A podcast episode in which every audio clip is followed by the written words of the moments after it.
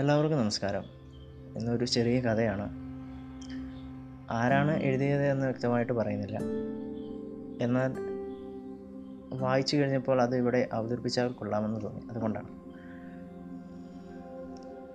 മൂന്നാഴ്ച കഴിഞ്ഞിരിക്കുന്നു. ആ കെട്ടിട സമുച്ചയത്തിന്റെ നാലാം നിലയിൽ തന്റെ ക്യാബിനിലേക്ക് ഒതുങ്ങിക്കൂടുവാനുള്ള തിരക്കിലായിരുന്നു സുധ. പെട്ടെന്ന് എവിടെ നിന്നോ എന്നില്ലാത്ത ഒരു കാറ്റ് അവളുടെ മുടിയഴകളെ തഴുകി അങ്ങ് കടന്നു പോകുമ്പോൾ പെട്ടെന്ന് തന്റെ കൈകൾ ആ ഇടത്തെ ചെവിയിലേക്കാണ് നീങ്ങിയത്. താൻ പോലും അറിയാതെ കണ്ണുകൾ നിറയുന്നുണ്ടായിരുന്നു. അങ്ങ് ദൂരെ മറ്റൊരിടത്ത് ഒരു കബറിൽ അലിഞ്ഞു തീർന്ന ഒരു ജീവനുണ്ടായിരുന്നു. പുഴുക്കളും കൃമികളും ഒക്കെ ചേർന്ന് താൻ എപ്പോഴും കാണുവാൻ ആഗ്രഹിച്ചിരുന്ന ആ മുഖം വികൃതമാക്കിയിരിക്കണം.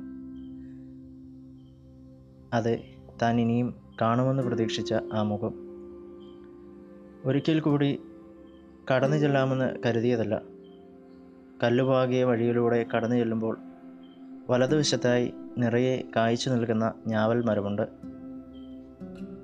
വഴിയുടെ രണ്ടു വശത്തും ഇലച്ചെടികൾ നിരനിരയായി വെട്ടിയൊതുക്കിയിരിക്കുന്നു. വലതുവശത്തേക്ക് തിരിഞ്ഞു പോകുന്ന വഴിക്ക് കുഞ്ഞപ്പൻ ചേട്ടന്റെ വീട് കാണാം. എല്ലാം അതേപോലെ തന്നെ ആ കത്തുകളും ആ ശബ്ദവും പറഞ്ഞും കേട്ടും മനസ്സിൽ വരച്ചു വെച്ച ചിത്രം അതേപോലെ മുന്നിൽ നിൽക്കുന്നത് പോലെ.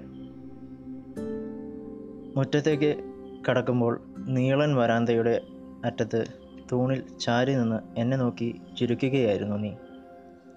എന്തേ നീ ഇത്ര താമസിച്ചത് എന്നായിരുന്നു നീ ചോദിച്ചത്. നിന്റെ കൈ പിടിച്ച് ഇവിടെ വരേണ്ടി വരുന്നവളായിരുന്നില്ലേ ഞാൻ? കോലായുടെ ഇടതുവശത്ത് അച്ഛൻ ഇരിപ്പുണ്ടായിരുന്നു. മുഖത്ത് വിങ്ങൽ കടിച്ചമർത്തുവാനുള്ള പെടാപ്പാടുകൾ നന്നേ കാണാം. ആ മനുഷ്യൻ പതറിപ്പോയിരിക്കുന്നു. നീ ഇത് വലതും അറിയുന്നുണ്ടോ?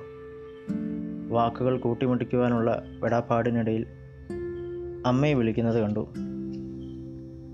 അമ്മ എന്നെ അകത്തളത്തേക്ക് കൈപിടിച്ച് നടക്കുമ്പോൾ പിറകിൽ നിന്ന് നീ എന്താണ് പറഞ്ഞു വന്നത്? അമ്മ ഗോവേണിയുടെ വലതുവശത്തെ മുറി എനിക്ക് കാണിച്ചു തരുമ്പോൾ എന്റെ കണ്ണിൽ ആദ്യം പെട്ടത് ആ എഴുത്തുകളാണ്.